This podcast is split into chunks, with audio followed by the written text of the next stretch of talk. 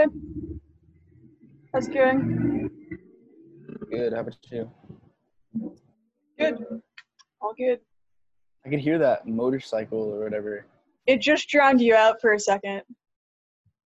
The other day when I said that every so often cars drive by really loud, that's essentially Yeah. they rev their motors, whether it's a car or motorcycle, and it completely drowns out whoever's speaking. This isn't beer, by the way. This is coffee. Interesting. It looks like beer though on the on the camera. Yeah, a couple times you've had cans, and I've wondered. I was like, oh, it's either probably kombucha or beer. Bro, imagine I'm just an alcoholic. hey, we've all got our we've all got our issues, you know. There's actually this philosopher that I've been paying attention to recently. He's just brilliant. He's actually the guy that from that clip that we just posted about iconotypes. He was the he was where I heard it from. What was his name? Uh, John David Ebert. Okay. um but like i followed him on twitter and he's an alcoholic like that, that he's like struggling with alcoholism but it's so weird you never think that by by listening to him he's he's definitely unorthodox like he's not in any way like a a civilized person quote unquote. He's he's a little all over the place and he's well, he's genius. Like you could tell he's he's a genius. Um but uh yeah on twitter he's like he gets drunk and he goes on like these rants about his ex-girlfriend. It's so weird. I'm like this is so this is such a, a surprise coming from a, a philosopher That Twitter is definitely the place for drunken tirades. but you know, I feel like social media that's also to allow that side of yourself go public. Even though I mean, I don't know how much he can control his tweeting when he when he's drinking too much. But it's like it, I don't know. It, I think a lot of us like the uh, the mainstream social media usage is so cookie cutter, manicured. I gotta look perfect. My life's gotta look perfect. So the fact that he has opened himself up to, uh, I guess, has he spoken about it as well? uh yeah like people call him out all the time like when he goes on the rants people are like stop drinking they, they comment that and he just like there was one particular tweet he was like i like drinking. I like my addiction. I like my my my the bad side of myself. Like he's okay with he's like just like how some people like being whores. That's what he said on his on twitter. Huh. like i i mean i don't i don't agree with him but he makes a point like some people are addicted to sex but it's socially accepted but uh, alcohol is not Well, yeah, that's the interesting thing about alcohol. It's not alcoholism isn't accepted, and yet alcohol consumption is widely encouraged. it's like a like it's like a celebratory it's like a celebratory thing like people in high culture do it and people in the lowest of low culture do it That's a really good point. and then and then weed is somewhere like in the middle it's a little taboo but it's sort of accepted but you don't really do it at parties so it's kind of like a personal thing but it's it's the same thing. It's it's just a substance. If you use it responsibly then use it responsibly if you use it irresponsibly then it's like anything. It's like coffee. You can take it too far and fuck yourself up by drinking too much coffee but You know, the first I actually fucked myself up drinking too much coffee. I bought a uh, coffee pot for the first time. I was a sophomore in college. Bought my first coffee pot. Brewed a pot, like a full yeah pot of coffee, and it's just like one of those standard Americano Yeah. brews. And I literally drank the whole thing, and I spent the night vomiting. Yeah, it, it definitely that's what I was referring to. It messes with your stomach a little bit. Like It does. It was terrible. Like, bro, coffee, vomit. It's I've never honestly, I've never done like, that. yeah, probably like most people haven't had coffee vomit, you know? But it was honestly worse than like hangover vomit, alcohol vomit. Like Damn. I know this is gross, but Fuck it. This is see, but this is the thing. Again, like we could we could talk about this. We could talk about this for a bit. Um, how you were saying we all are. It's mostly cookie cutter portrayals of, of yourself on, on social media. Uh, it goes back to our, our discussion the other day about Kanye being the iconotype of, of our era or the future ultimately. Like maybe he's not maybe he's not the iconotype for everyone now, but I think definitely in the future he's gonna be the icon. He's not even done with what he's doing, but and after that conversation that we had, I I was actually thinking about um, the fact that Kanye is is an intellectual. He he he he talks about he's on a high level of he's playing on a high level of mental. Uh, he's he's on one of the highest mental discussions when it when it talks like in culture whatever. He's on the high, he's on the highest culture that you can go to but yet he does it in this unorthodox way where he's erratic he's he's loud he goes into these rants he's but it's organic and he's still an intellectual he's still a genius he still makes great points he still makes great art. And i think that in the future we'll probably see the intellectual quote unquote intellectual sphere become this something similar to, to how kanye acts and not in this like for instance, Jeffrey Mishlove, their discussions are very articulate. They they're very down to the detail. He's like, side note. They say, side note. Like they add like it's like a, it's like they're writing a book together while talking. Uh, it's very academic. Yeah, and it's been. I mean, if you look at history, it's been like that since the since the Enlightenment. That's just how pe- that's how people in high culture talked.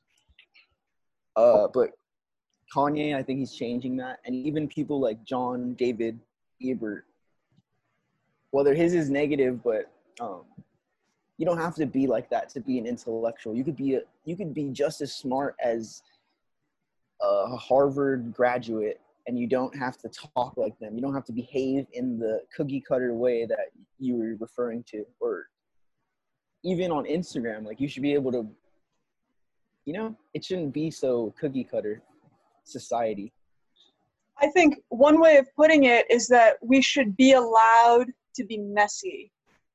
Because right. I think sometimes the way to describe Kanye and his self expressing is messy, you know? And it's like that's fine though, that's human. It's so right. human. And the the perfectly manicured like perfect life that so many of us use social media to try and depict is like yeah it's a shame you know?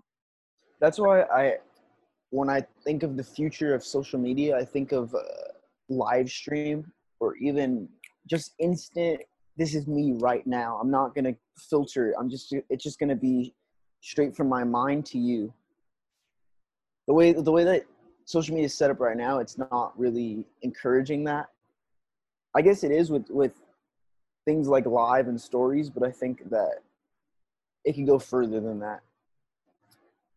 I think that um, something like a microchip would it would kind of seamlessly merge with that social media evolution. Like it'll be all too easy, honestly, yeah, to just stream right.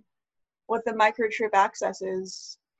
And imagine imagine the, the thoughts that we'll get imagine the the we have we have people that are geniuses on earth and we they sort of have to groom themselves in order to be you know they have to put up they have to set up a show to make themselves popular but i think that uh, with what you're saying we'll get we're going to get more insight from people that otherwise would have had to write a book or made a show or done this and that like if you can upload thoughts straight to the cloud, the cloud's going to be more intelligent as well as more connected. It's going to be you're going to get the best and the worst. Yeah.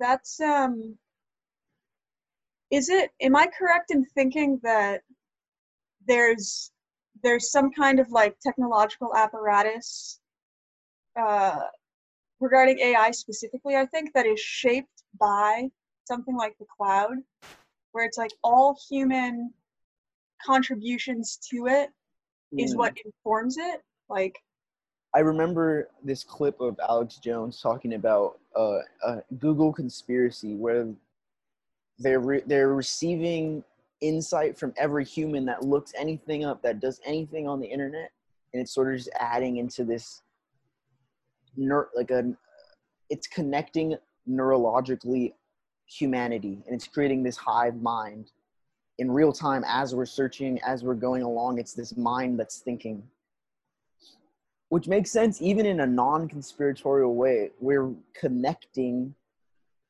our minds onto this one mind the internet.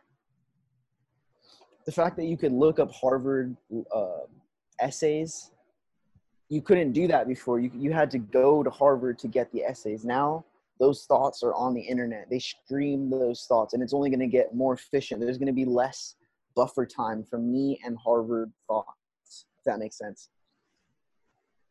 That's a great point. Yeah, efficiency is really uh, future. Just continued efficiency. It's almost like how efficient can we get? Especially regarding the streaming of ideas, the expression of ideas.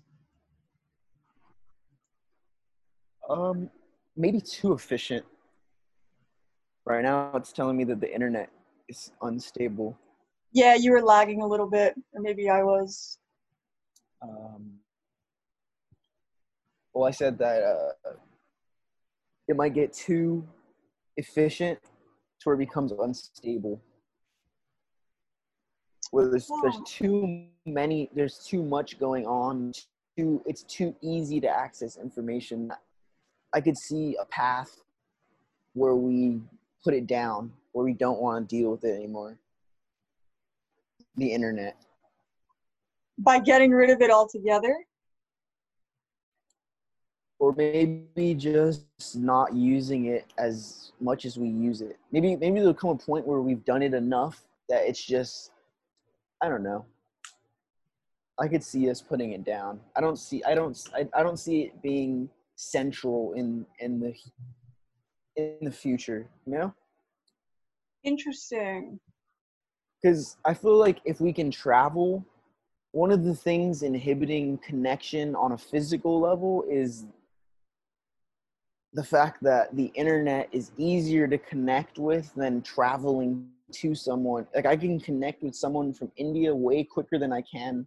I can i can connect with someone from india on the internet faster than i can in real life. Like i'd have to take I have to book a flight to india it takes a couple hours to get there you have to maybe land in another spot before it gets to india but i think as transportation advances, I think that's just going to be just as popular as the internet in a way. I think I think it could rival the internet, the connection of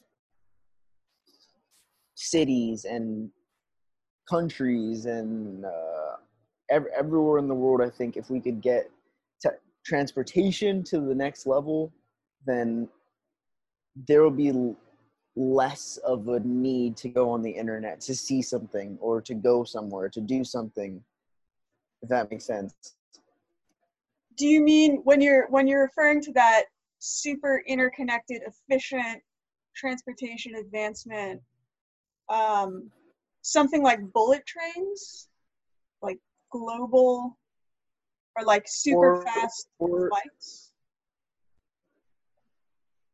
or i could uh, i could see some type of well with with the advancements of rockets i could only see rockets becoming more efficient and uh, i've heard elon musk say this on i think it was joe rogan where if you get if we can get rockets on jets then we can get the we can get the jet to get to gain momentum uh, vertically as well as horizontally. So you don't have to you don't have to take off with the plane. You could just get momentum vertically and then take off horizontally in the air. And I think as that in that from the, with with that technology, which I could see within this decade, some sort of uh, I don't know how you would describe it, but some sort of um, rocket jet that propels you to the sky and then takes you to your destination. I think we could see that in this decade, and I think within a hundred years, it'll probably be so advanced that the fuel and the combustion required to get to get into the air will be more efficient. It wouldn't it wouldn't be a giant rocket and it wouldn't it would like i could see us floating. And then I, I could see some technology in the future where where you're able to float in any direction. I think if we could somehow harness energy in all directions all in all possible directions as, as easy as possible then i can i can imagine you know you can go any direction. You don't need it it doesn't need to be straight up straight. Yeah multi-dimensional literally. When you observe something like a car mm-hmm. uh, with that idea in mind with that perspective in mind it's like wow it's so it's almost so primitive.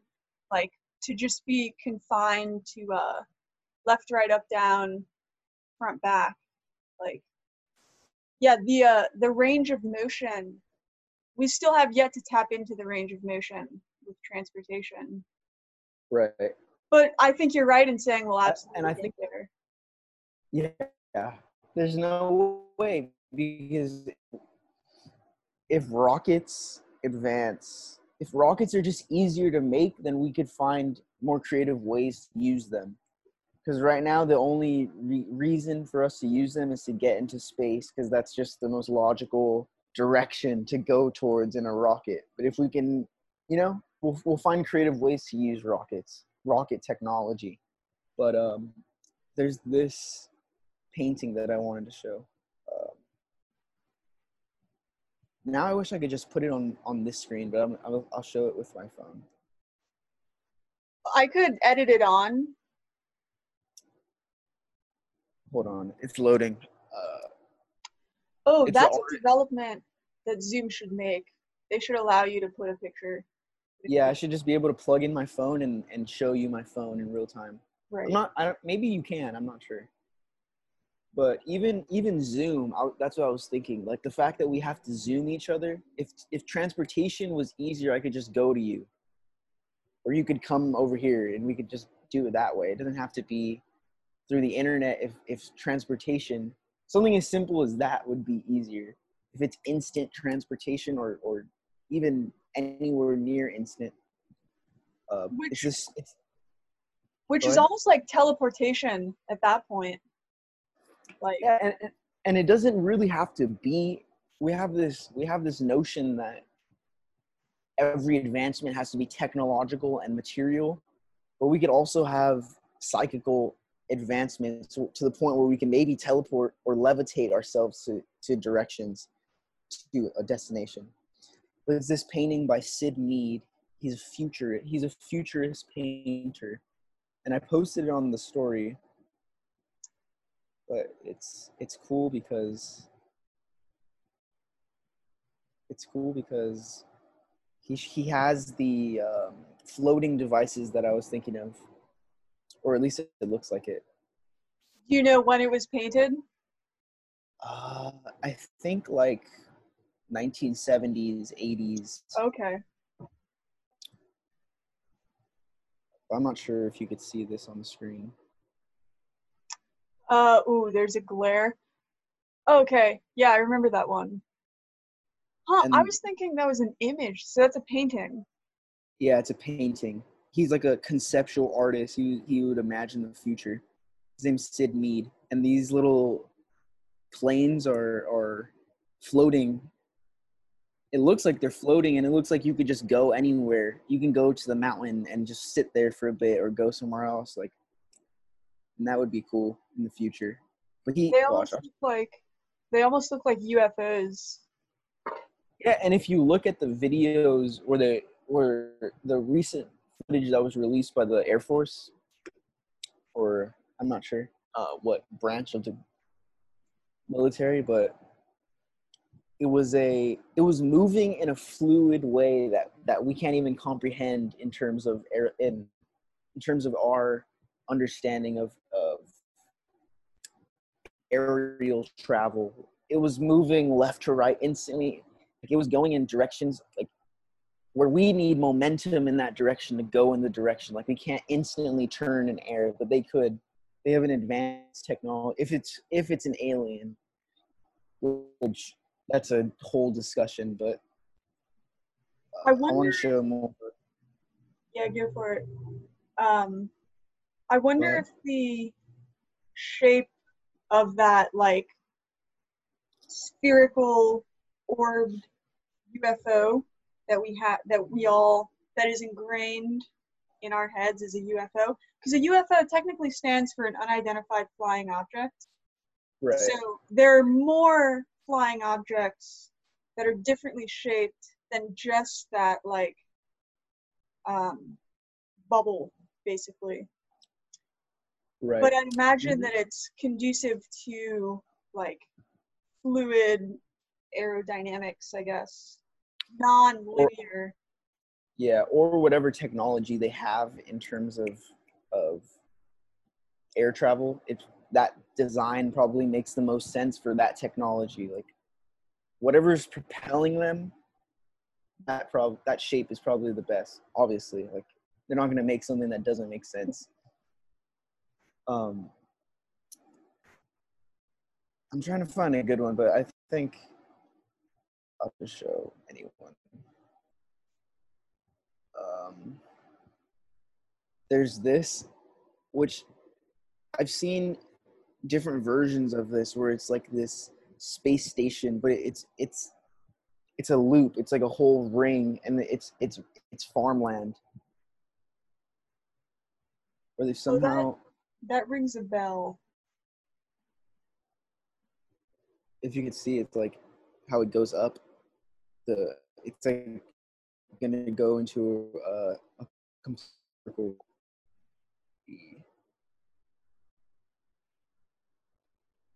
It just goes vertically. Yeah. Um, what does that do? What does it allow for? I think I think what, what, what I've seen iterations of, of that idea. It's like a farm, like it's like to grow food, and they have this whole thing in space that it's like a giant ring of land, so that and, and somehow the gravity sustains them in this area or whatever area they're in. The gravity holds them to the ground, even though it's a, a complete ring. Wow. and uh yeah it's just like a a future concept which isn't that unrealistic if you think about it with the direction that we're headed. Do you remember how you found the painter, Syd Mead? uh i was watching jeffrey mishlove um he was talking to J- jason Jorjani, the philosopher. I think they were talking about atlantis and all the which atlantis was the first the first thought of atlantis on on paper or in our uh, history was plato. Plato's uh, timaeus it's about atlantis. He's just telling this tale about atlantis. So is that to say that Plato created, imagined Atlantis, or was it a real location? Well that's the argument um, it it seems like it was real. It, it makes sense that it was a real place. Um, i don't know enough to talk about it but i know that jason Reza Jorjani was was making the argument that it being real is a is a viable is a viable possibility. That um, they are advanced. And he, he ties that in with UFOs as well and that UFOs could possibly be Atlanteans that somehow or another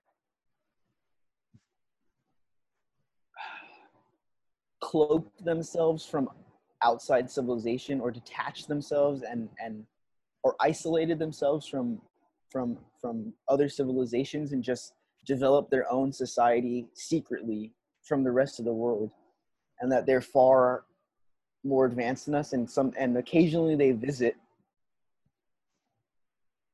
Interesting. but um because actually in that in that UFO video the the, the UFO goes into the ocean Huh.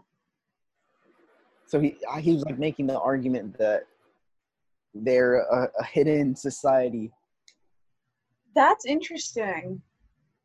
And you know, it makes sense that the footage uh, is in the possession of like whichever branch of the military, especially if, if it was um, would it be the Marines? Is that the ocean based? it's the it's the pentagon the pentagon has control over what is released from the military Okay. Well, either not way, like- the mil- I mean, the military like, well, I guess the military has conducted ocean research. So if they have found anything, the information is in their hands. if they had found anything they wouldn't release it to the to the world Exactly. they wouldn't it's it's too mind-boggling that a society has been advanced for so long and so so many for so many uh years throughout humanity that they've been here the whole time just somewhat intervening subtly. It would it would it would cause panic among society. And for national security reasons they conceal information. And i think that the whole um, the whole idea of releasing that footage which it's not like they just were like well let's just release it to show the people i think they they have much more information than that they're just getting our they're like dipping their toes in they're dipping the world's toes into the idea that there are more advanced civilizations whether it's alien or what I, what Jason Reza Jorjani was su- suggesting that it's a human civilization that's separated itself from the world or isolated itself from the world. Um, I think they know a lot of it. I think they know a lot about what's going on, and I, think they they want to. Well, Jason Jason was bringing up the fact that there's they've reverse engineered crafts that have landed that the government has been trying to to make technologies as close to what they what, what we see in that video for for decades. Um but they're not there yet. So for them they're they're not going to release information until they have a means of protecting the the world from a, a existential threat. Wow. That makes perfect sense that um, our most advanced technological forces are less advanced than other advanced things we've encountered. Like, it, like, they're obviously peaceful though the whoever whatever they whatever these these beings are oh you cut out hello you said they're obviously peaceful. yeah uh, the the aliens or whatever they are they're peaceful because they would have done they would have enslaved us already if that was their their intention They probably can, can see, though, with their intelligence, that, like, in a lot of ways, we've already enslaved ourselves. Like, there's already sort of inter or maybe they did it. Maybe. but um, Jason Reza Jorjani is a genius.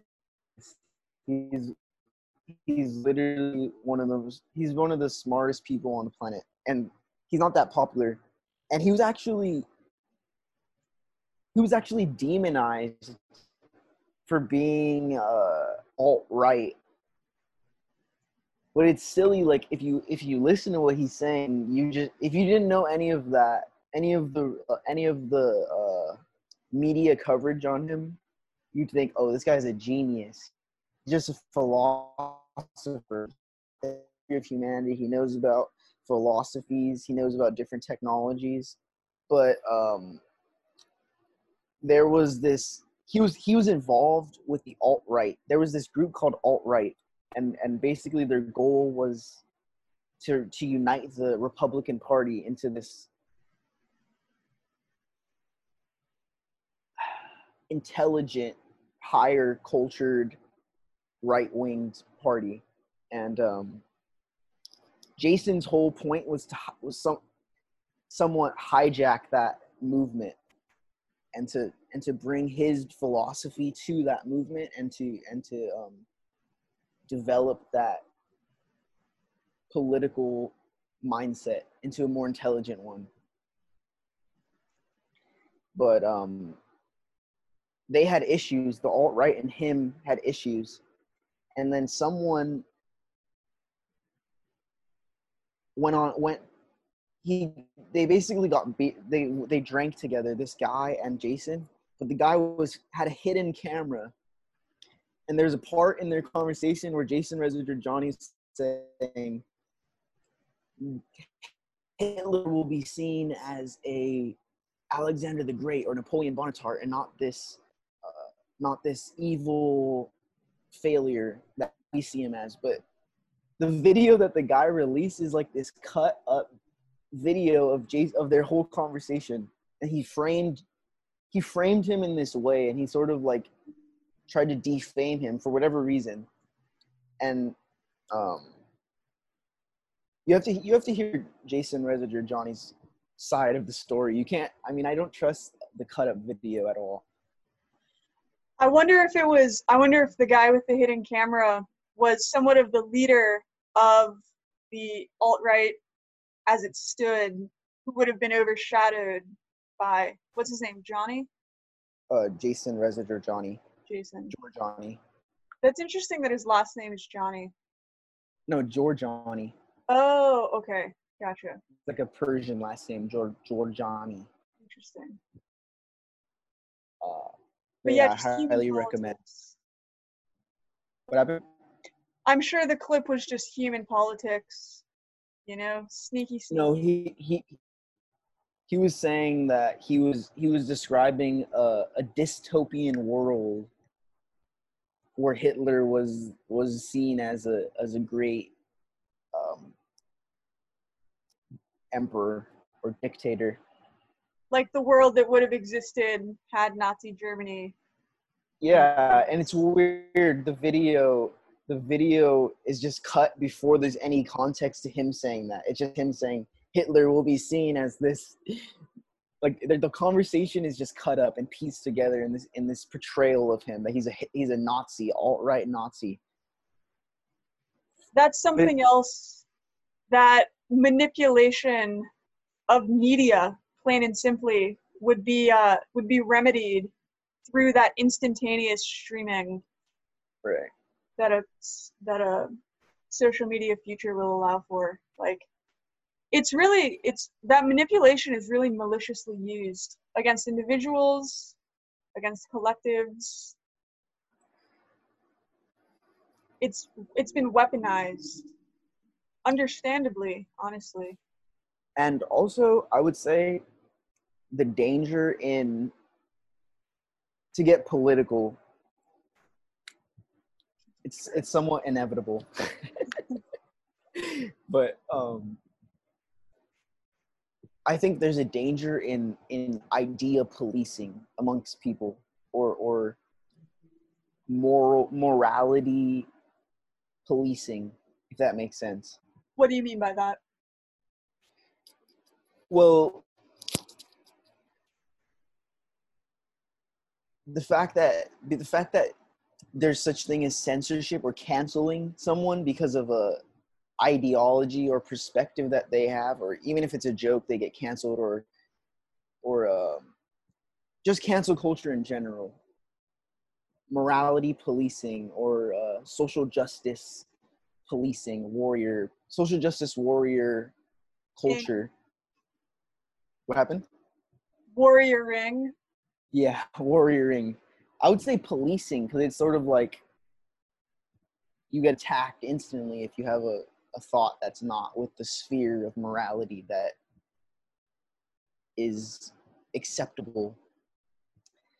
But with in a technology in a technological world where you're able to upload your thoughts, I think it's dangerous to have policing of thoughts. This is good, this isn't this isn't good. If you say this, then you're not you're a bad person. If you say this, then you're a good person. If that exists within a thought realm, I think that it would be dangerous for you to. For, I think people would would have to police themselves and make sure that they don't have thoughts that are that are viewed as negative. If that makes sense. Like, what if you had to show your receipts? What if you had to show? Okay, if you're so uh, if you're such a good person, then show us the last thirty thoughts that you had. Upload the last thirty thoughts that you had in a world like that, morality policing is dangerous. That's an interesting point. I'm reminded what's coming to mind is uh, Kanye's song off of his album Ye. I thought about killing you. Right. He he's very open about um, murderous thoughts. Right. Right. Like yeah, we some any of us would absolutely get canceled if uh, exactly if we thought like I want to I want to murder whoever. But I, it does raise an interesting question about ethics, and you know, ethics can be a very um, tricky subject. I think as the division between the political sides shows, it's like, well, is it should we have should we allow these murderous thoughts i think it's one thing to think it it's another to go then act on it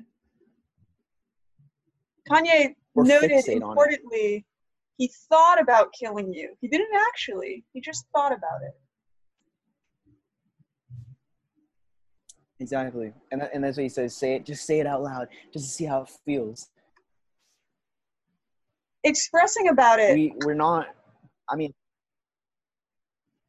go ahead. expressing about it is something that's also not encouraged. Like you can't think it, you can't say it out loud. But it's like those actually could be ways around ways like it's a way through the tunnel. Mhm.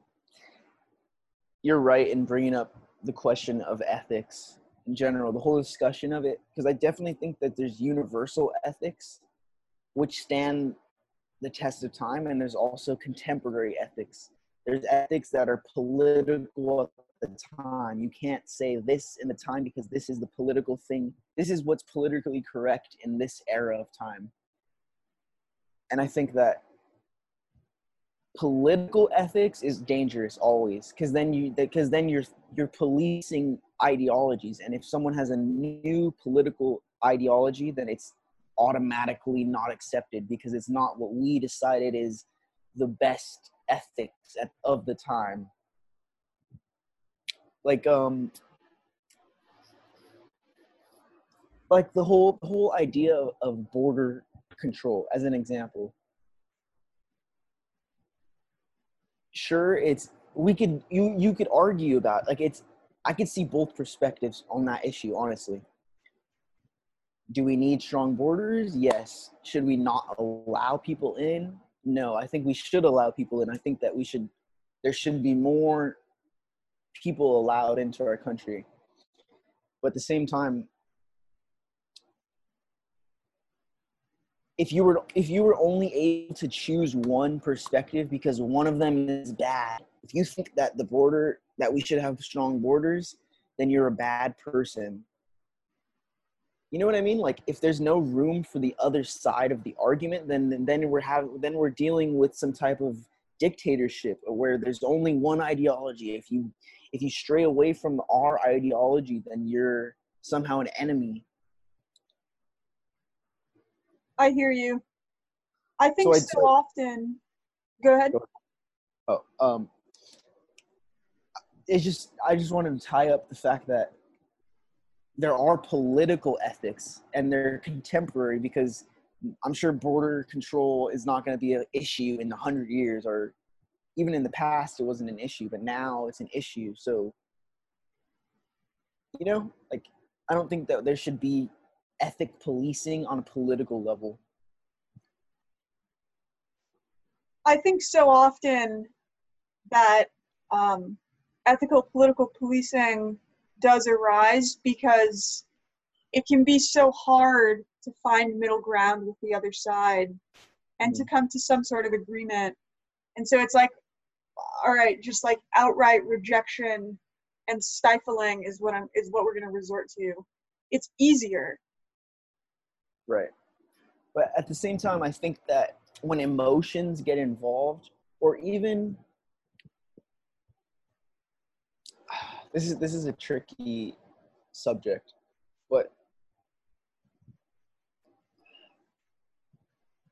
when there's when there's not room for for even a reasonable conversation, like if you say if you were to say I don't think that there should be illegal immigrants in the country. If you were to say that, there's a perspective where you feel strongly about illegal immigrants. You feel a strong compassion towards the people that are escaping Mexico or or, or maybe even uh, Middle East.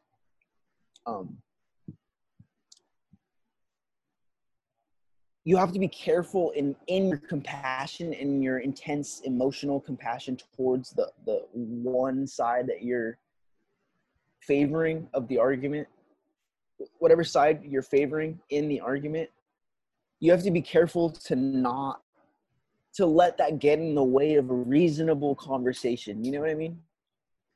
Like you can't you can't dis you can't just throw the whole conversation out out of the window because your compassion strong. I understand what you're uh, saying, but so often people's perspectives are not informed by reason, and they don't really have any intentions of doing that. But as far as moving to that place, moving to that world where individual opinions are reasonable, just to say reason based, um, yeah, I don't know. I guess it starts with. I mean, I think it's it's all about leading by example. It starts with individualism, I'd say. The fact what you, the way you brought up uh, an individual perspective in that argument, like, or an individual idea. Like, it doesn't have to be either or there could be oh what if we did this? What if there was what if we open the border from this time to this time and then don't open the border from this time to this time? Like the fact that it's a side close borders forever or open them and let anyone come in? I think we need to be able to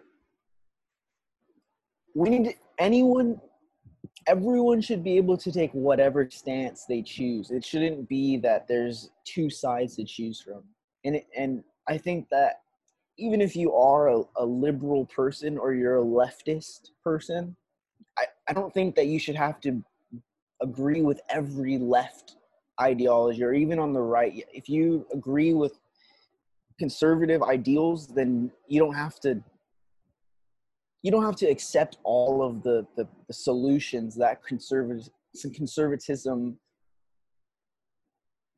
supplies to, to, to their party. And I think that's where individualism plays a role. Like when you stand in the middle and you're able to choose which side to go down, we need more we need more centrists basically is what i'm trying to say uh cancel culture loves centrists like there's a lot of i would say on both sides centrists get a lot of flack. And it's like how dare you how dare you step away from us Right. and, tr- and try and um, reason with the enemy. I know it's common um, one common strain of individualized ideology is being something like socially liberal but fiscally conservative so it's a split along social perspective and financial perspective or it could be flip-flopped. You're socially conservative fiscally liberal. And there's an infinite amount of other iterations that you could add to that. Im- immigration wise you're immig- you're conservative on immigration but right. uh, you're liberal on gun rights whatever right? And and and i think i, I kind of want to take back the fact that i said uh, more people should be centrist i don't think that's necessarily has to be the case. Like i think there are people that are just naturally liberal. They have a liberal they're just a liberal personality if that makes sense. I'm just saying that they don't have to choose all of the liberal options if that, that makes sense. Like just because just because you you you're a liberal person doesn't mean you have to go with the liberal politics all the time we should be able to switch boats for certain issues. You're a lot. it's uh, like leaning to one side more than the other is natural but fitting yourself into the box like stuffing yourself in there and like okay i'm in the liberal box unnatural. Right. Right. And for me i'm i'm i'm pretty i'm pretty centrist i'd say like i i i could see both pers- i don't really care what side we go down. I could i could say oh i agree with that. Uh, but at the same time I, I might i find myself you find yourself getting trapped into a box when when you go down either or side either side of the uh, of the uh, conversation i think that you can get trapped easily because recently i've been agreeing with the right winged ideology a lot more like i just it just makes more sense to me it just sounds more reasonable. Like a lot of the people on the right sound more reasonable than the people on the left to me personally right now. Um, but at the same time, like even even the border issue, I I sort of was in the beginning. I was like, yeah, we should just have super strong borders. But uh, recently, I've realized like, okay, am I am I am I thinking that because I actually think that, or is it because that that's the right wing and I'm agreeing with the people that I think are reasonable, so I automatically agree with them? But recently, my eyes were open to that issue in the fact that if America wants to become the main power of the world, I think that they can't just border themselves off from the rest of the world and say and and let you know what I mean? Like I I don't agree with it as much as I did before. Like I don't think that we should just box ourselves into our own country. I think that we should we should um I think that we should do it for a certain amount of time and and build the country up as it is right now and and spread ourselves out less, but I think eventually we're to have to help Mexico out. Mexico is suffering. Mexico is not in a good shape. There's a fucking tyrannical mobs, a mafia that's pretty much ruling the country, and, we can't just put up a wall and act like that problem doesn't exist because it does exist. And if we want a global influence, then we have to. We like that's our neighbor. That's our neighboring country. We can't have them. We can't we can't they can't have all these problems I do agree with the fact that we can't let the problem bleed over. We can't let their problem bleed over into ours. So maybe a wall, maybe a a, a strong border makes sense for the time for the time being.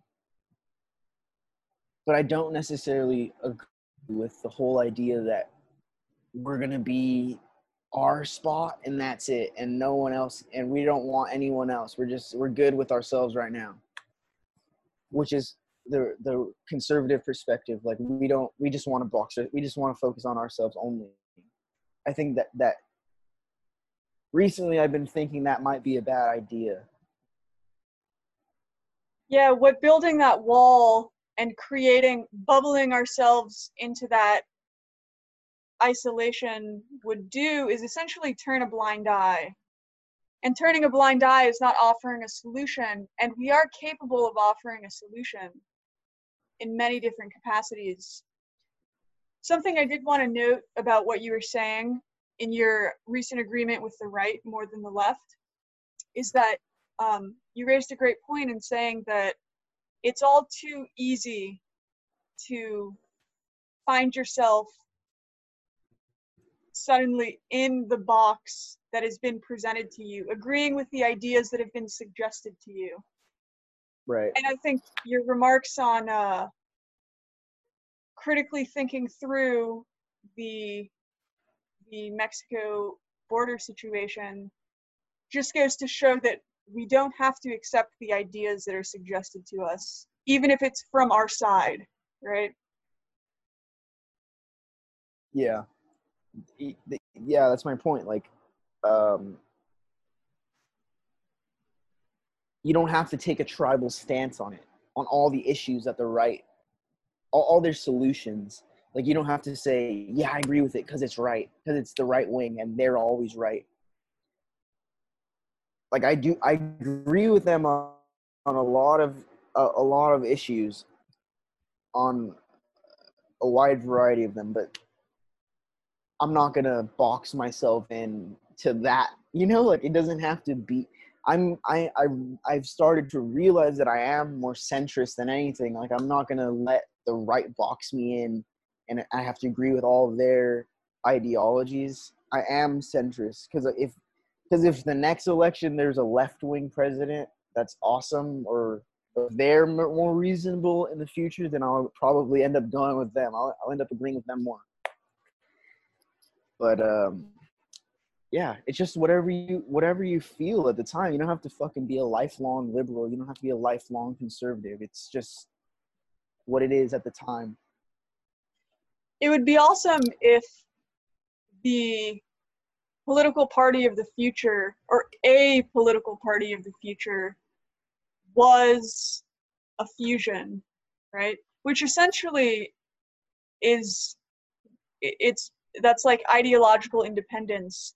But if there was actually a party shaped around it, which became a viable contender alongside the Democrats and Republicans, like a third party that is actually essentially opening the system up to a three party system, right? Because it's it's a two party system now. Sure, there are other parties. They're not they're not equal contenders by any stretch of the imagination. It's delusion to think otherwise. You know? I think that, yeah, I agree with you. But at, at the same time, I think that the directions that we're faced with right now are really right and left. Like even even in other countries, it's right, left, right, left, right, left. It's not just American. Because far farthest right that you could go is fascism farthest left that you can go is is communism so it's like there's two extremes which are both possibilities and which could both be agreeable with this is controversial to say and I, I probably shouldn't even be saying it but the fact that like an empire is an empire is probably as far right as you could probably as possibly you could go. I don't necessarily disagree with the idea of an empire. If it's done right, I think it could be done right. Just like if you could do communism right, you could do it right. There, there's a there's a you could we could design it in a way that it could or it could organically happen in a way that like Star Trek is is a perfect example. They're commun they're mo- for the most part it's a communist society. There's no everyone's equal. It's a meritocracy, but it's communist on a, on an economic level. It works in that situation in that case. An empire could work just in like it's Star Wars. It's an empire. I think it could work. When you say empire, just to clarify, are you referring to nationalistic control? Yes, I, I'm I'm I'm referring to a an elected official elected official. It could be election. It could be a, a republic, but um, I think that the idea of officials designing society could be done right. Like i think i think that it exists in capitalism like uh apple designed the world for the most part. Of course the people chose to go down that route but they ultimately are in a position where everyone has their they've designed the world in a sense. And um i think it could be done right. This is probably the worst this is probably going to be clipped up. People are going to see this and think you? i'm a horrible person yeah. In the future probably. But um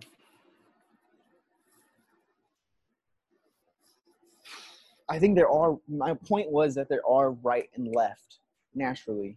Like there could be an empire and there could be a communist society which are both very very dangerous but could be executed i think. I I mean, yeah, I understand what you're saying. Um, like okay wait, wait, wait hold on let me clarify. Like alexander the great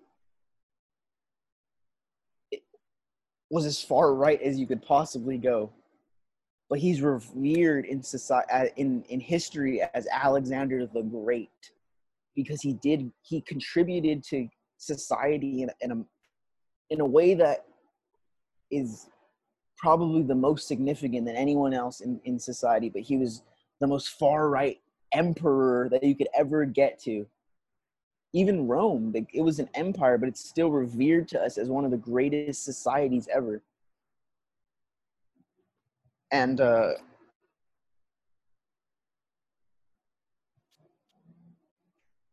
my point is that any any either of these extremes could be executed in the right way. but uh, it's dangerous. yeah, I think it could be executed theoretically. Right. Like, I don't think that we should say, I mean, I don't know. This, this is tricky. This is a very tricky subject to talk about, but an American empire, a, a, a, an empire in the world period, I think is inevitable in, in the future. So for us to reject that and, and, and think of it as, as so far fetched, I think is unrealistic. That because I think I, it's either going to be an American empire, a Chinese empire, maybe not America because maybe not America, but there's going to be an empire in the future with with the there's going to need in the future technology is going to reach a point where it's so unimaginable and so easily to create that there's going to be a need there's going to need to be a global regulation of technology in some fashion and the people that are regulating that is going to need to be need to have influence over the entire world in, in a cultural sense. There's going to need to be some every culture needs a moral guideline some type of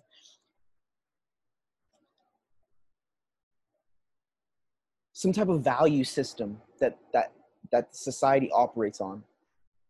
America Christian, has christian judeo-christian moral guidelines or or or um,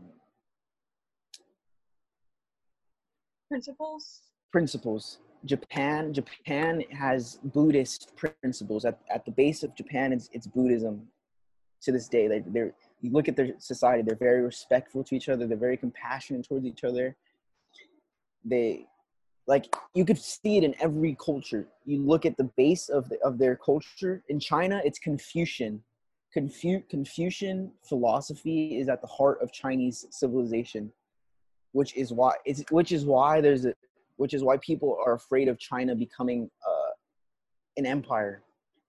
Because Confucianism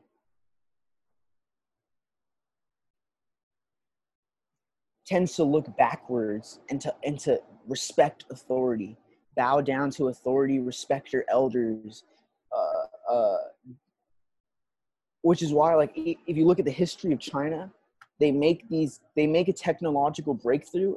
They've made technological breakthroughs, but they they ban it because they respect the, the authority. They, they they always have some type of authoritarianism in China because that's just the base of their society. Um, so whichever whichever country ends up becoming an empire to the point where they regulate the world on a, on a global scale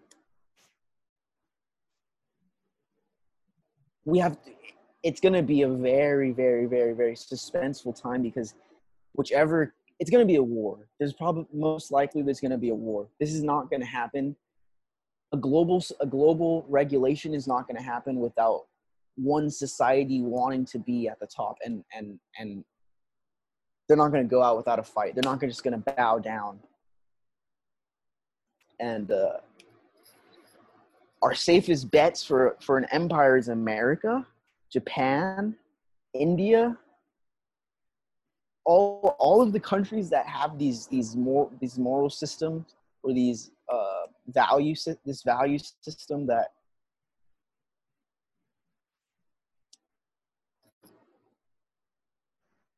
we can we can agree that that we could that it's more agreeable to be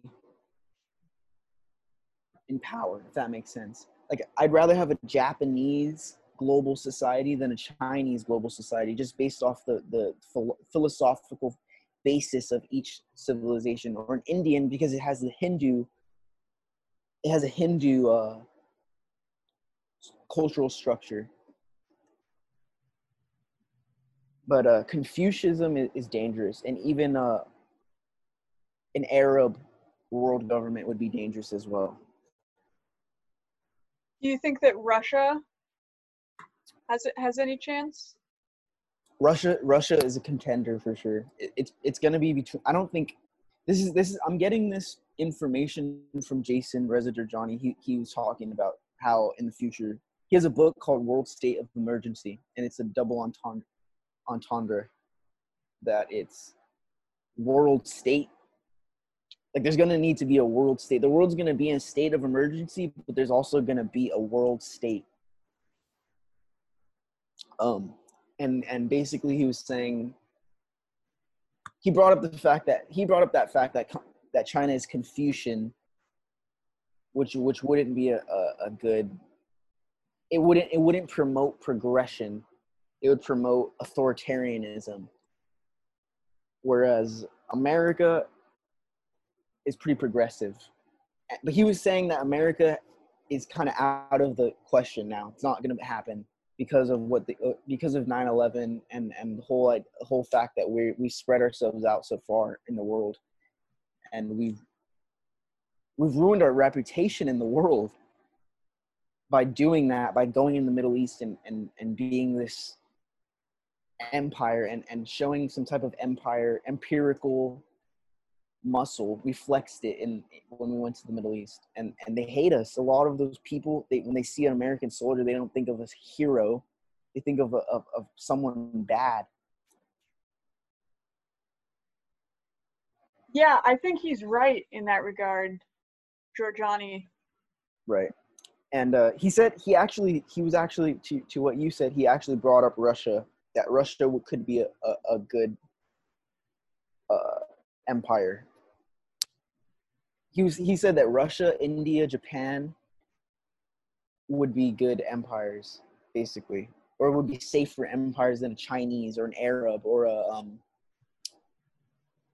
I guess those are the only ones that I, that are possible. Did he note what the cultural backing of Russia is? Well it's orthodox orthodox christian christian is is was is big in russia. Let's uh he brought up another possibility in russia but i forget. It it it, it escapes me. The um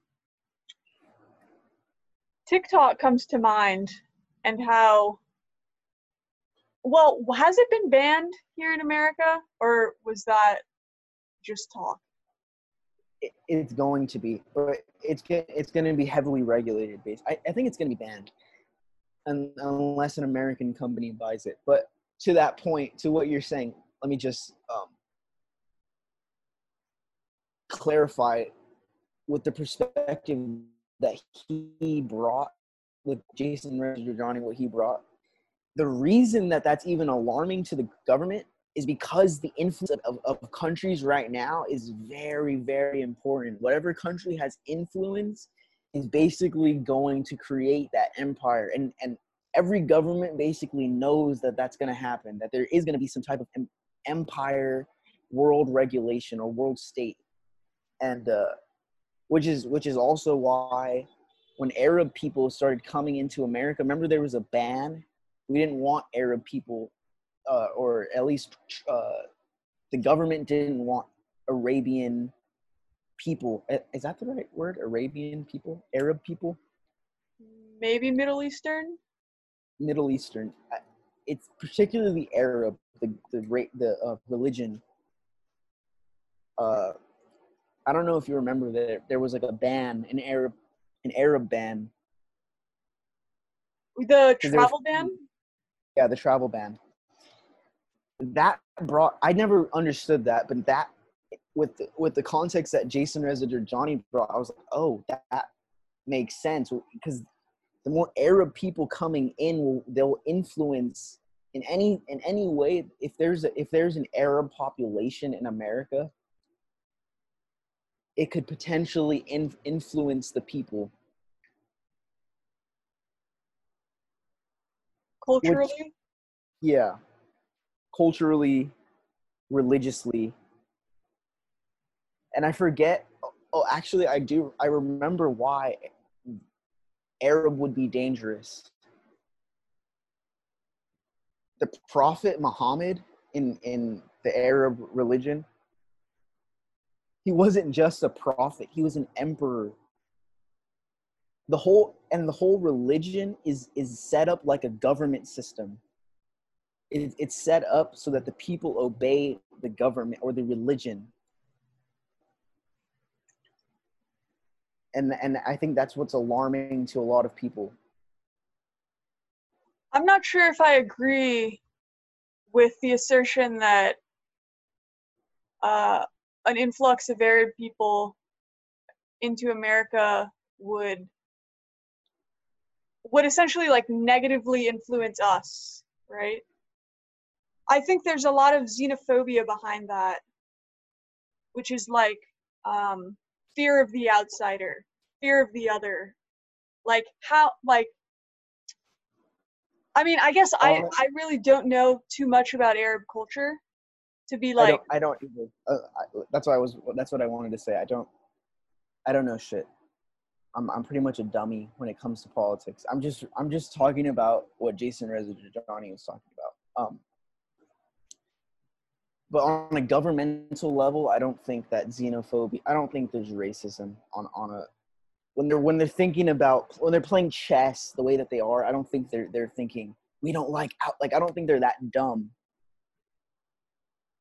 I, th- I think that's that's sort of um,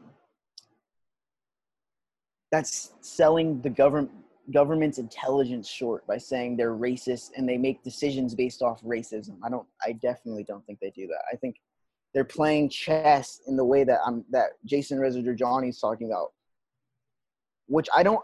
I mean, again, I don't know shit about why it would be dangerous or or even if it would if they would influence people in any way. But um considering that there would be some there would need to be some type of global regulation on a on a global scale of, of technology and uh, it would have it would be an empire. It would be a cultural empire. And i think a, a government that is accepting of all religions is a better um, like freedom of religion needs to remain in that in that global world in that in that global uh, country um, and again i don't know shit about arab but i do know that i i can make the fucking I don't think that an Arab world government would be accepting of other religions or other cultures or other. Um, I mean, there's a war in that. There's a war over religion in that area. Yeah, um, I mean, radical Islam is very militant. A radical religion of any kind is very militant, exactly. and and war starting Right. Which is why I think Japan, again, Japan, America, India, where there is multiple religions in those areas, like a plethora of religions.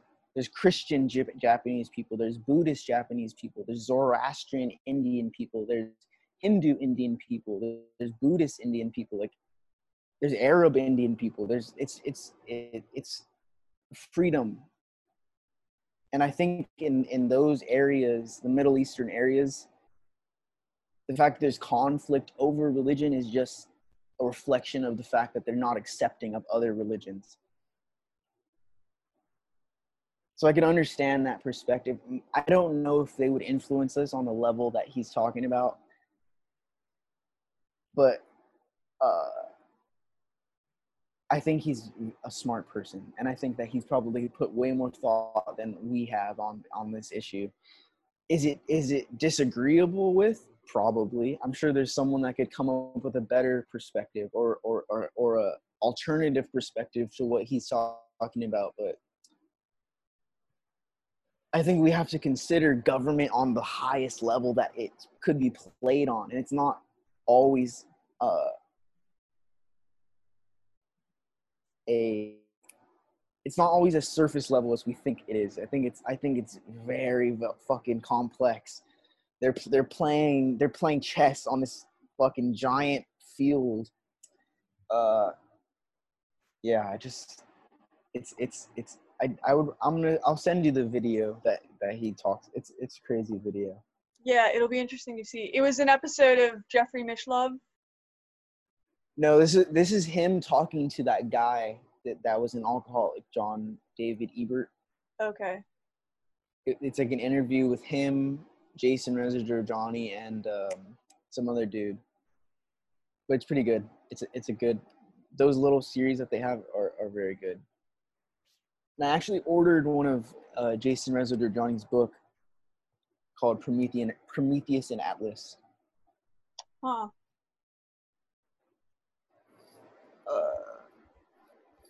he, he's, he's pretty he's big on the idea of prometheanism prometheus is the is the greek god that stole or the titan the greek titan that stole fire from the from zeus and gave it to humanity and i think he created humanity actually in, in greek yeah and uh he, he doesn't have dominion in that religion over humanity zeus does but he stole from Zeus and gave it to humanity to, to so that they could choose so that they could dictate their own fate. and he's sort of like a progressive god in that sense. Like human humanity steers its own course. They don't look to authority, they look to the horizon. And he his whole philosophy is that that being implemented on a cultural level will be better than any other ideology. That that philosophical base, a Promethean philosophical base for society to go off of, is much more effective than and than any of any other one, and that's what he talks about a lot. And that's what I, that's what the book's about, Prometheus and Atlas. Atlas seems to be a somewhat frequently referenced figure in um, in right right leaning ideological works. Like another book that's coming to mind is Atlas Shrugged by Ayn Rand. I never heard of I never heard of that. It's um I've never read it. I actually have it on my bookshelf because I ordered it in college. But it's quite it's a quite it's very thick. Um, it's a novel. I think mm. it hmm. has to do with the train industry. And it's right wing? Yeah. Ayn Rand is a very uh, beloved, she's beloved by um, a lot of right winged people. Mm. She's an author. But uh, Ayn Rand is like a known defense of capitalism, like a fictitious defense of capitalism. Okay. Well, That's really all I know. I didn't know that Atlas was symbolic for for the right wing. Yeah, he's he's the figure who carries Earth on his shoulders. Yeah, yeah, yeah. I mean, I guess it makes sense. Like carrying the world on your back in especially in the name of in the name of progress in the name of continuation right. is fairly conservative at its core. Yeah he's he's holding up he's he's conserving the world from falling. There you go. Um but that that goes into what john david eberts talks about he talks about iconotypes and how we are ruled by this this perspective and we, and we should think zoomed out of what we what our icons are when it comes to Atlas, Prometheus, or whatever our, our, our icon, whatever our perspective of Jesus plays, it's an icon that we go towards. Like we're we're we're ruled by icons. And icons are useful to an extent.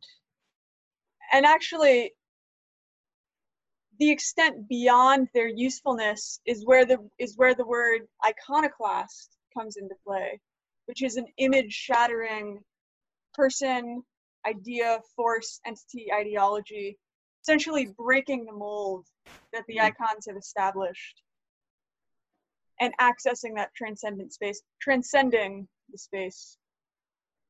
I think that's what uh, Prometheus represents. It's sort of like fuck the fuck whatever authoritative icons were ruled by it's it's up to us. You have the fire now. You you can build your own society. You can you can dictate the path that humanity goes down goes down. I wonder if he is referenced at all in the word, in etymologically and linguistically, given the given his Greekness. Uh, Jason Reza Jorjani? No, Prometheus. Oh the word prometheus? You're, you're saying that the the the the figure prometheus if it shaped the word iconoclast. Oh maybe. I i'm not sure um prometheus but what i wanted to say about iconotypes was that i think it's important that we think on that from the perspective where we can see that we're actually ruled by them so that we could better choose an iconotype.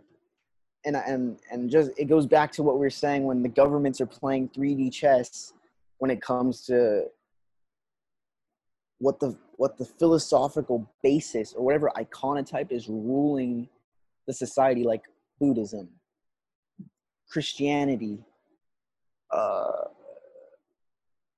arab. I, I i i don't i don't think i'm saying that right. It doesn't sound right as i'm saying arab. Well, would it be Islam?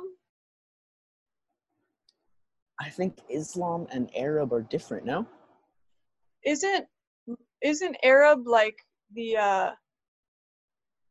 an ethnic like an ethnic cultural word and Islam would be the religious word? um hold on let me look it up. An arab is a person inhabiting the arab world. Arabs primarily live among the arab states. I guess it's like a nationality somewhat. Or like what's the- geographic? what are the two religions? Islam islam is the religion of the muslims a monotheistic faith faith so what's the i guess it is islam but what what's the other religion what are the two religions fighting Would it be Christians? no it's uh Wait, while you look this up, I'm just gonna run to the restroom. Sure. I- i'm probably gonna go too. Like it's it's getting painful. you know uh, as i was looking things up i realized how ignorant i am to to everything that i've been saying. But i let me just make myself seem less like an asshole. I think i, I i'm i'm right in saying that each country has a moral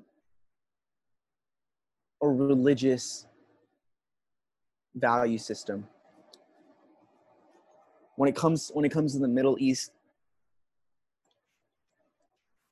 i'm not i i pro i was speaking out of my ass when it comes when it when it comes to how they how their religion is set up because i don't even know i didn't even know what arab was. I thought arab was a religion. So uh i apologize On behalf of everyone, apology accepted. yeah um i have to i have to i have to do my research because i do i want to i want i want to know more because i know that there are religions at war in the middle east but i'm not too sure what religions i know islam is but i don't know uh Are you sure it's a religious war and not like a nationalist war? As in religions fighting as opposed to countries? I It- honestly I know as much as you do for what it's worth. Which is nothing. i think it might be oh yeah the arab israeli conflict Okay, well But- that's interesting because if Arab doesn't refer to a specific country, oh it's jewish versus islam most basically huh? it's a jewish islamic war And the um who who are the Jews? Um, I think it's uh, I think it's Israel. Mm. Right. Yeah, Israel. Israel's flag is the Jewish star, Okay. the Star of David. Yeah. Yeah, that clarifies a lot because I thought for some reason I thought there's two religions that are similar to to, to I thought there was another religion that's similar to to Islam.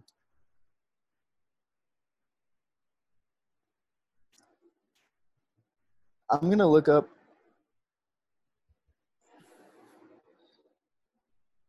I'm gonna because because I remember Jason Reza Jorjani brought up that the religion the the the Islamic religion is set up like a government. It's set up as a totalitarian government. Well, that's an interesting statement that the religion is set up like that because where is it the religion housed in one country or just Islam? I think that just the religion in general is is, is um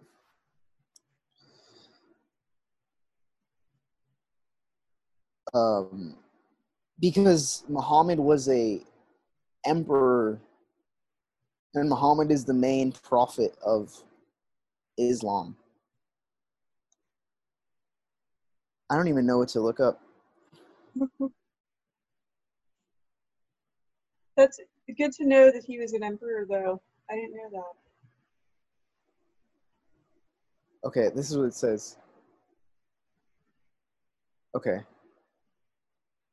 Um, it says it does. I don't get why it's. It starts off like this. It was subsequently transformed into a caliphate, which means a caliphate means the rule or reign of a caliph or chief Muslim ruler. It was subsequently transformed into a caliphate by Muhammad's disciplines, who were known as rightly guided. The Islamic State significantly suspend, expanded under Umayyad Caliph, Caliphate, and consequently the Abbasid Cal- Caliphate. So yeah, the whole the the church rules basically. The chief Muslim ruler while the United States and some other s- systems of government has three branches of government executive legislative and judicial islamic monarchies have two sultan and ulama yeah i don't know shit honestly I think there's a word to feel like there's a word to describe that kind of I guess like religious totalitarianism. Um, it might be fundamentalism.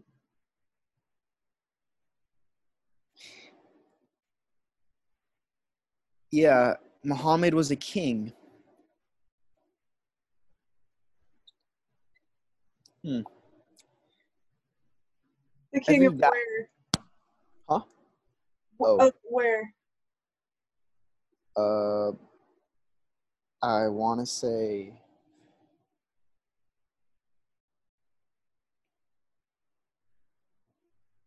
maybe persia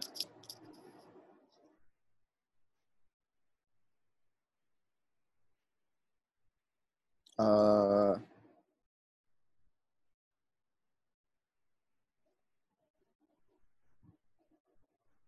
hold on oh like saudi arabia yeah saudi arabia Muhammad was the founder of Islam and proclaimer of the Quran, Islam's sacred scripture. He spent his entire life in what is now the country of Saudi Arabia.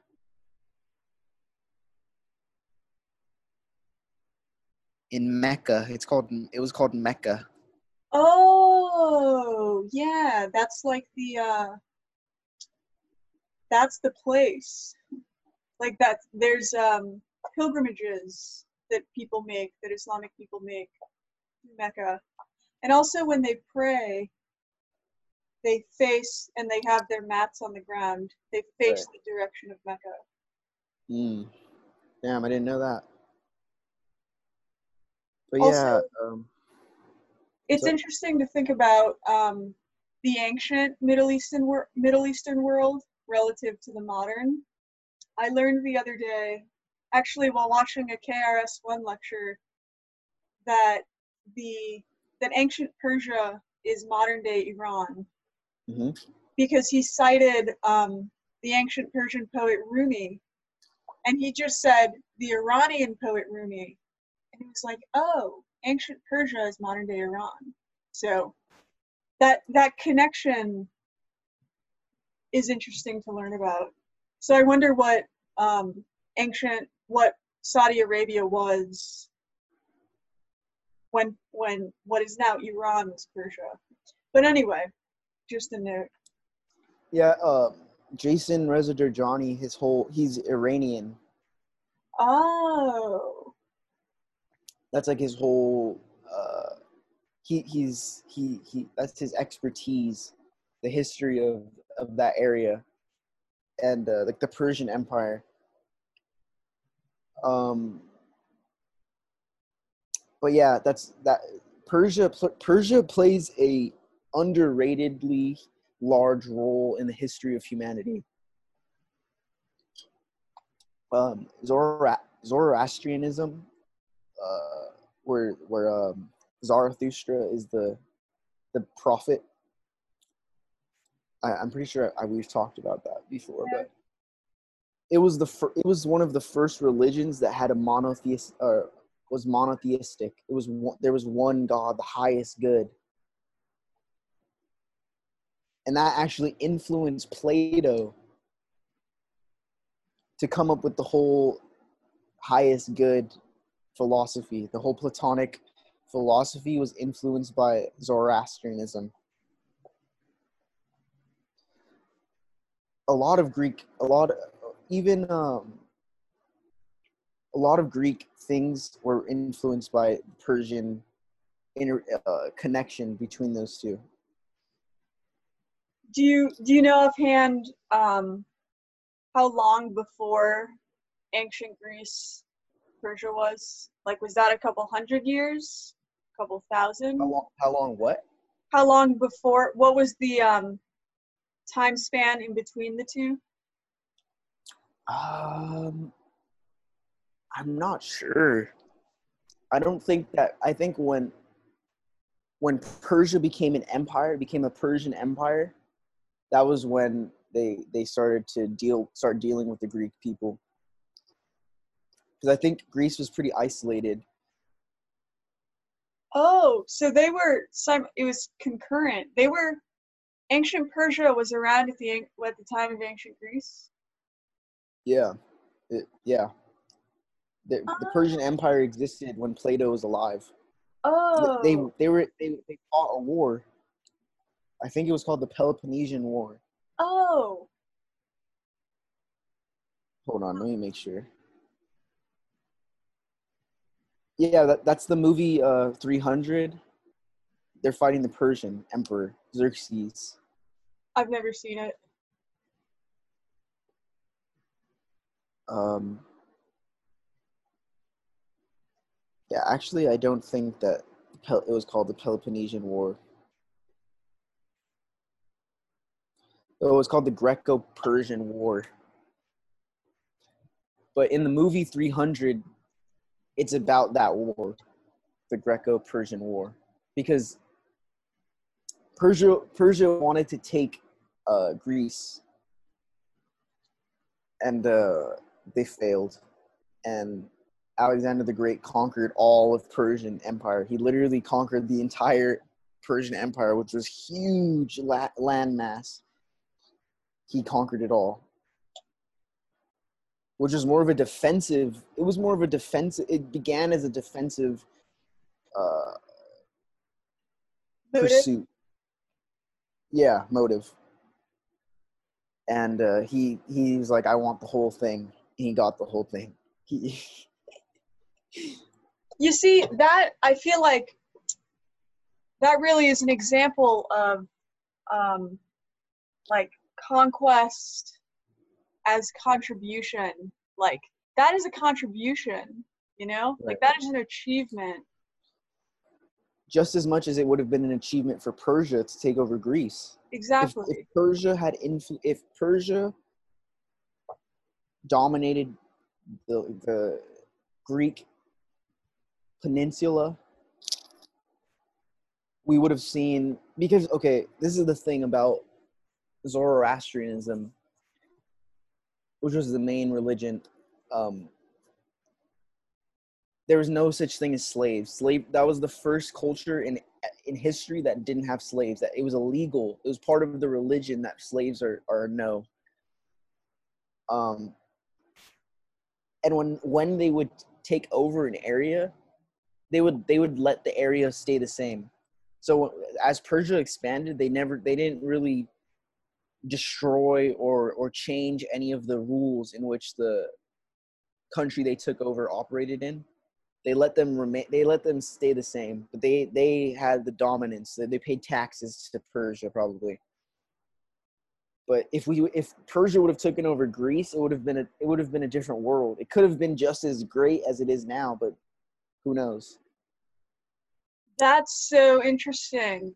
I has I don't know if there's been any other Wait, did you just say that they were they were the only country ancient Persia was the only empire to have ever essentially mm-hmm. colonized but without culturally imposing themselves? Right. Like that's, that's what it was. There it was even freedom of religion.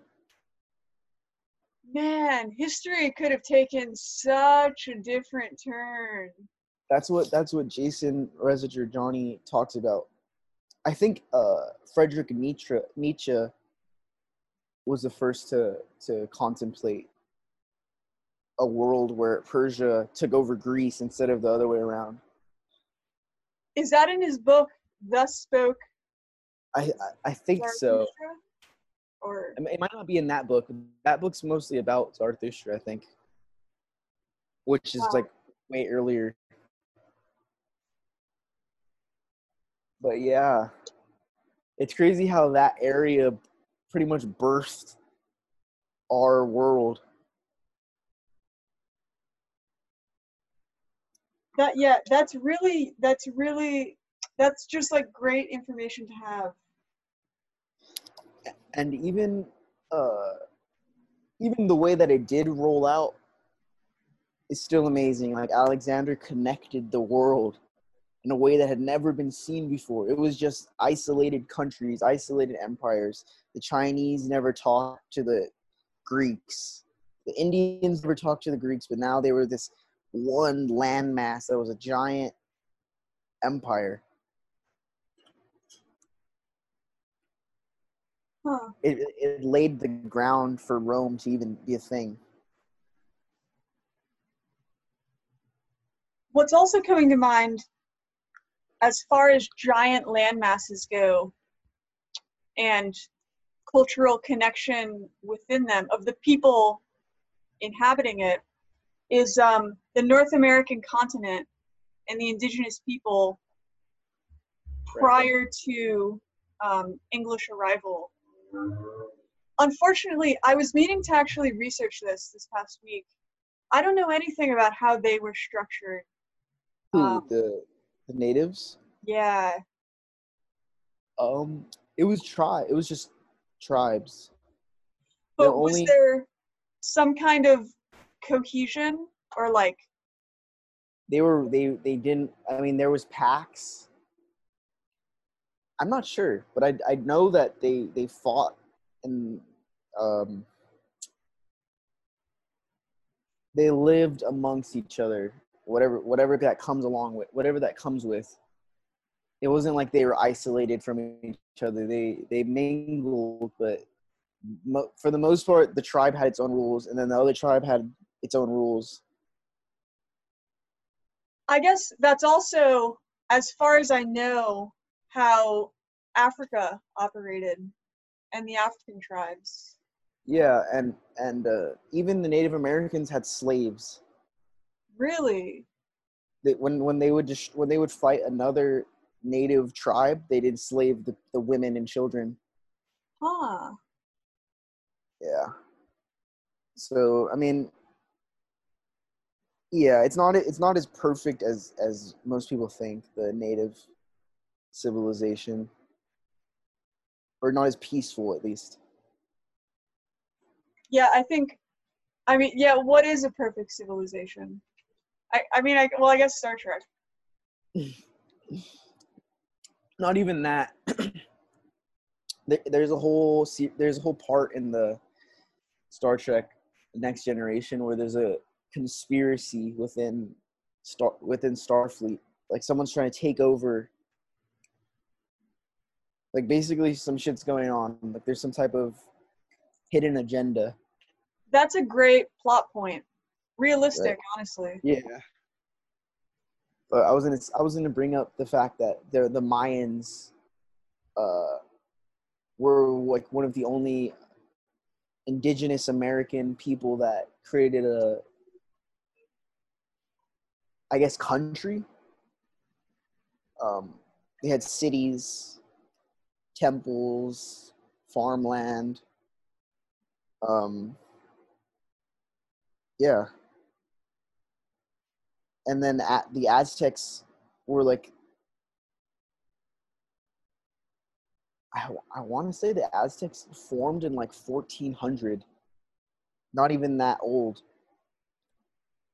They're post Mayan um yeah.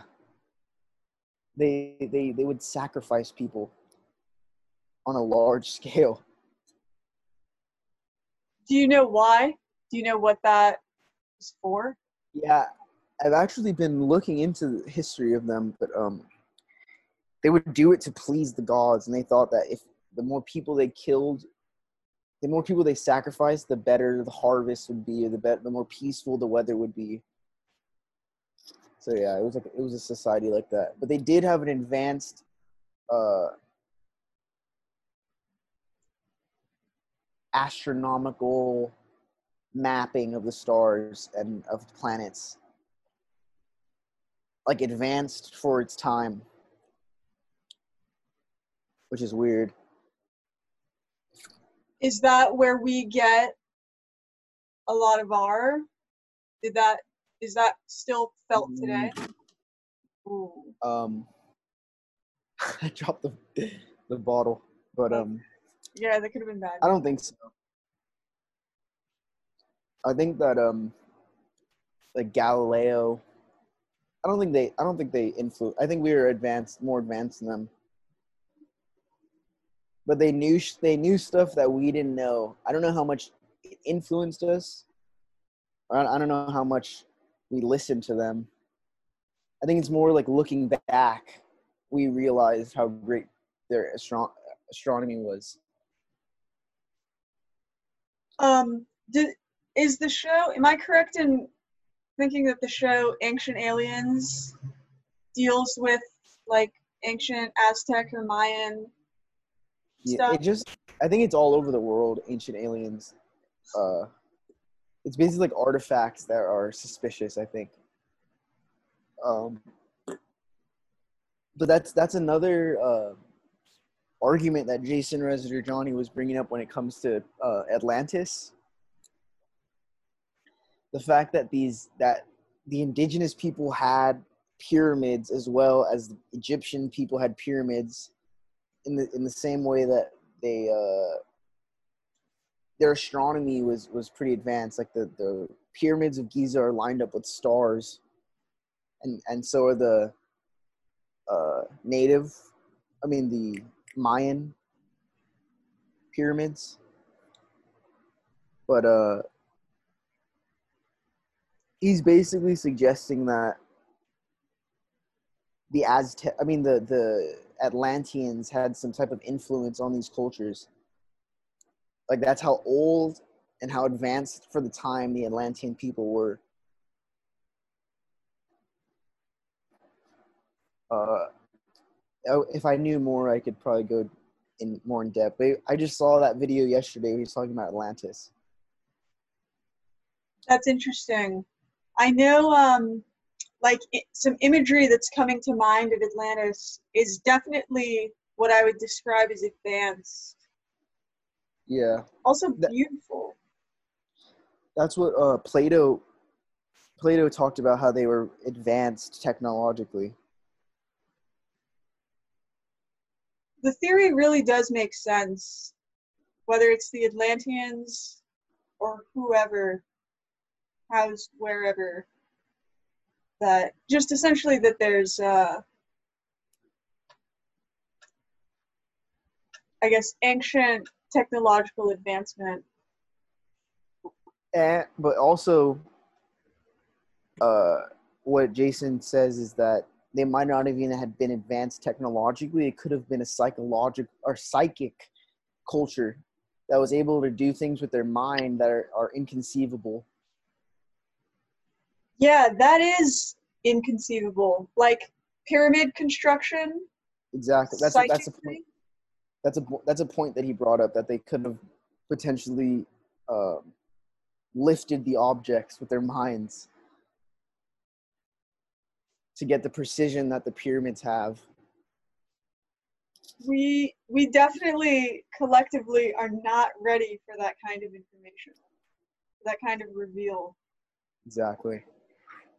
And I think it's worth us putting more energy into into psychology, into parapsychology. The the limits of our mind, really testing it out and putting energy into that into into that research. It's useful. i would love for kanye to plug into that if he hasn't already Exactly. Dude, Kanye is like the glue. He could be he could piece all he could piece the world together. He could piece the vision of the future together.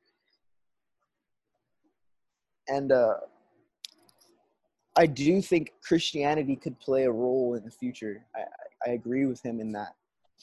I would just say that I think that Christianity needs a revitalization of the, the works needs to go back to the origin and, and work out the kinks that were or, or or or redesign it in the way that Paul designed the the religion and the Roman church designed uh, Christianity. I think we need to we need to restart. We can't be basing it off the medieval you know? I think we could figure something out. But I do think the value system there, it's platonic by nature. Christianity, the whole idea of one God is platonic, and and Plato, frankly, was a genius. We need to continue his tradition through Christianity. Yeah the idea of a modern religious revitalization is in such a slumber and it absolutely needs awakening It, it needs it needs acceptance of the idea of of changing it. You know, because I think a lot of a lot of Christians are are I don't I don't want to say scared, but they're hesitant to to question authority when it comes to the church.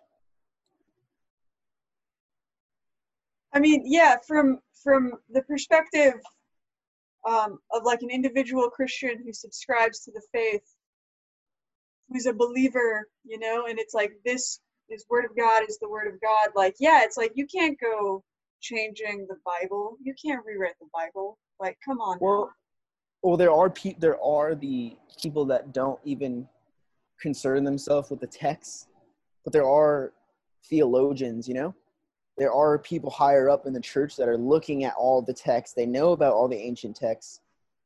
They're preserving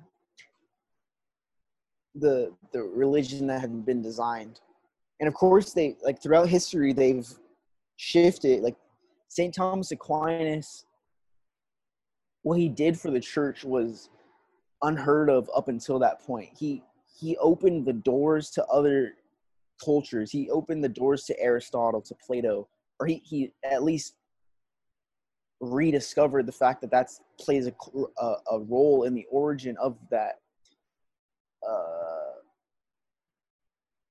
mysticism or or um,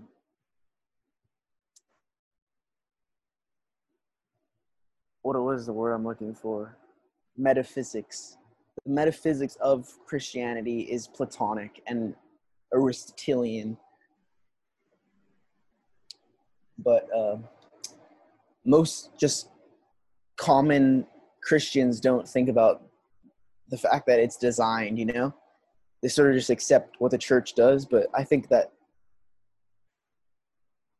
there's no one there's nothing stopping a new church arising or or re, like because i don't think the catholic church will want that i don't think they're gonna they're ready they want a, a, a reinvention of the the faith but i think that a new church could come up just how there's different there's a methodist church there's a, a baptist church I think that there there could be a new one. It could be huge if we if we designed it well enough,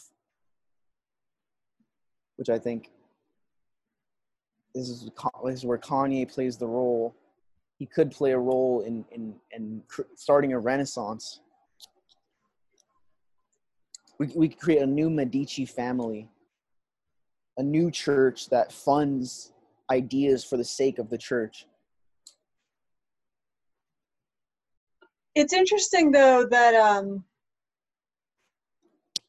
that we feel it has to be structured as a church. But I guess it makes sense. I guess there is viability to the church structure. Like, it makes sense. It makes sense. You have to somewhat you have to set up rules and and and regulations and you have to have a direction that the church goes goes down and it has to be well thought out like paul paul just or the, at least the roman church deciphered all of the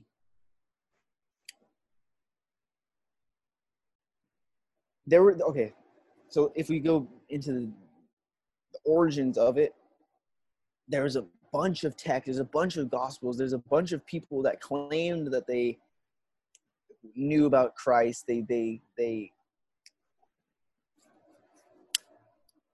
there was a lot of early Christian works before the, the formation of the church was, or before they designed it as a religion. There was a bunch of Christian texts, a bunch of works, a bunch of sayings of Jesus, a bunch of gospels, and um, the church went through all of them and picked what made the most sense at the time for to to affect the people in the way that they wanted to and I think we need to look at the original again. We need to look back at the original text and just and do that again, but to design a new one, to design a new direction, a new iconotype within the church. Because what Paul did was was he added the idea of Christ being the the savior of humanity, uh, or maybe not maybe not the savior, but the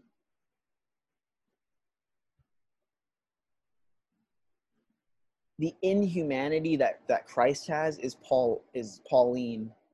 Paul added that. Paul added the idea of, of resurrection, of of um, uh, miracles.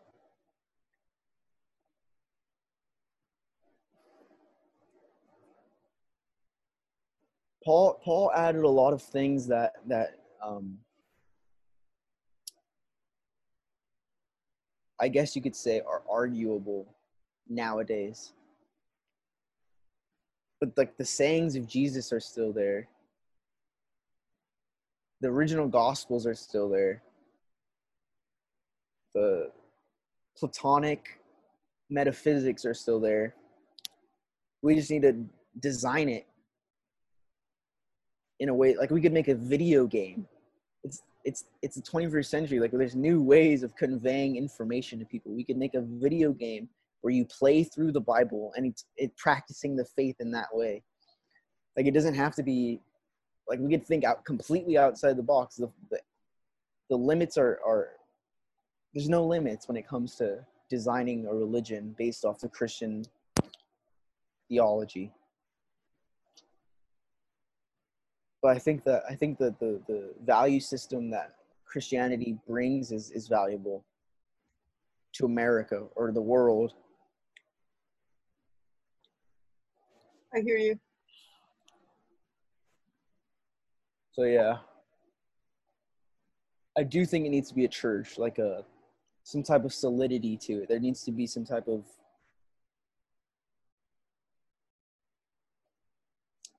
validity to it. The um yeah, the parallels between church structure and government structure the parallels and also intersections uh, make sense right given the needed validity and like flotation viability, you could say? I would say I would say that uh, religion is more spiritual and and social than government than government regulation. Gov- I don't think government and religion should mix. But just how we were saying earlier, like the basis of our of our civilization is always it needs something to go towards. It needs some type of morality as the uh what's what's the best way for me to put this? Structure. Like it needs some type of it needs some type of structure to, to for for everything to run smoothly when it comes to religion, I guess, or or or morality, values. Because otherwise, it's too free for all and haphazard. Um, I don't. I think. I think it's just natural that it will happen. But I think that it should be designed. Like I don't think that it should just go any direction. Like we need to. We need to structure it. It can't just go and it can't just. It it would end up still. There would still end up being some type of base for for for society to run off of. But we need to pick which one because if it's because it could be scientific there could be the science it could just be not not no faith at all just completely scientific which comes along with with some spiritual aspects uh, science tends to be solipsistic meaning nothing exists outside of, of, of myself nothing nothing nothing is true unless i'm seeing it or let me verify solipsistic.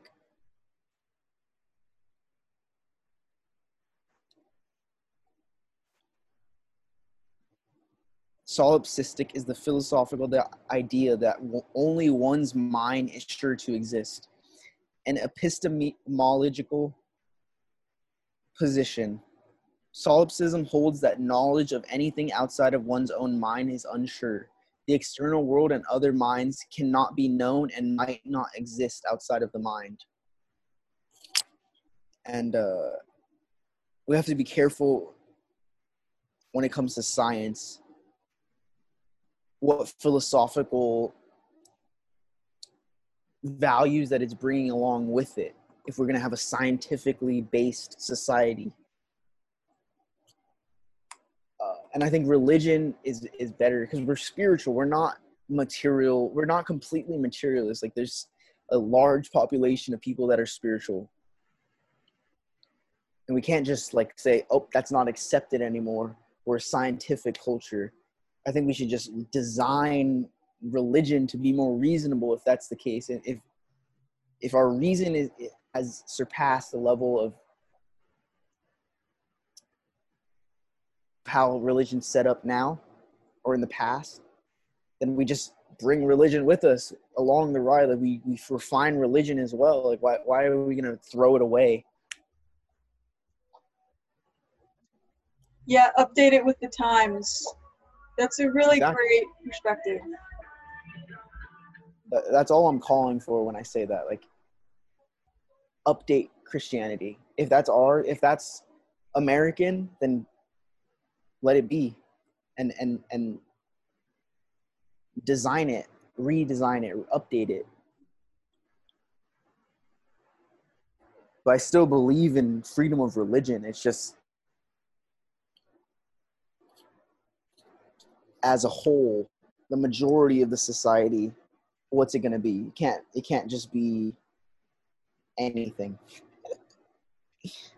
Sure.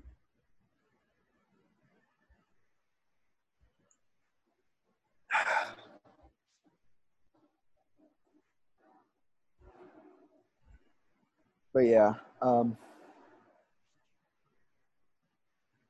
pretty much we talked we talked a lot about bunch of stuff. this is like the most random podcast. There's just so many different topics. Yeah, I saw when I went to the bathroom. I saw your message um, just before we started that we could we could touch on the posts on Instagram. Yeah, it, it didn't go that way. but it's But- all right. Yeah, it is all right. Anyways, I think it's done. Word. Peace. Be well. Ow.